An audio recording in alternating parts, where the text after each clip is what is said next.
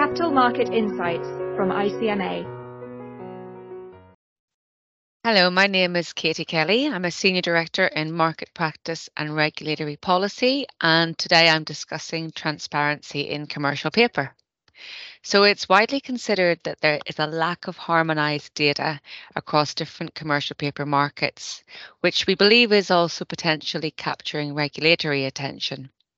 So ICMA conducted a survey to elicit views from members of the ICMA Commercial Paper and Certificates of Deposit Committee on whether, firstly, there actually is a need for greater and better transparency in commercial paper markets, and secondly, whether transparency on primary pricing data would be helpful in catalysing secondary market activity in commercial paper.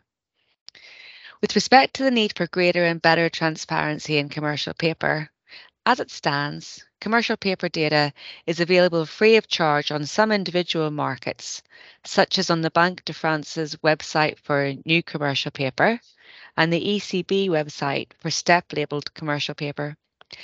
In addition, private providers supplement this data using a subscription or license model. So, although it comes from different sources, the survey showed that data is not considered to be particularly difficult to find. That said, its quality can differ in terms of reference points and consistency, in terms of scope of capture and accuracy, and some consider that the cost of accessing data may disadvantage some market participants. Furthermore, data is not always available or can be patchy in some domestic commercial paper markets. So this all makes comparability of commercial paper more difficult, and it also makes a common reliable aggregation methodology hard to achieve. Aggregation would allow a cross-market holistic picture to emerge and could accommodate generic curves, which would then help potential new issuers assess their own relevant level of issuance across the various markets. Secondly, as regards a requirement for transparency on primary issuance, it was suggested that catalysing secondary market activity shouldn't even be an ambition because commercial paper tends to be issued on a buy and hold basis. Although increased volumes of primary issuance due to increased pricing transparency could have a positive knock on effect on the secondary market. But then this should be balanced with the unintended consequences that increased pricing transparency could bring about such as driving issuers away from accessing the market in the first place and towards other markets where pricing is confidential, which is important in times of sensitivity or stress.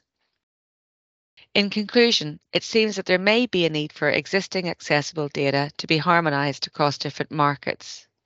But the question that ICMA is exploring is given the existing availability of data and its limited potential to affect secondary market activity, the market is actually suffering from such a lack of consistent information that a market wide exercise to harmonise data would make enough of a difference to be merited.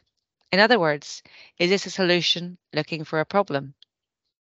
Thank you for listening. Thank you for listening. For more ICMA podcasts and further information on capital markets, please visit our website icmagroup.org.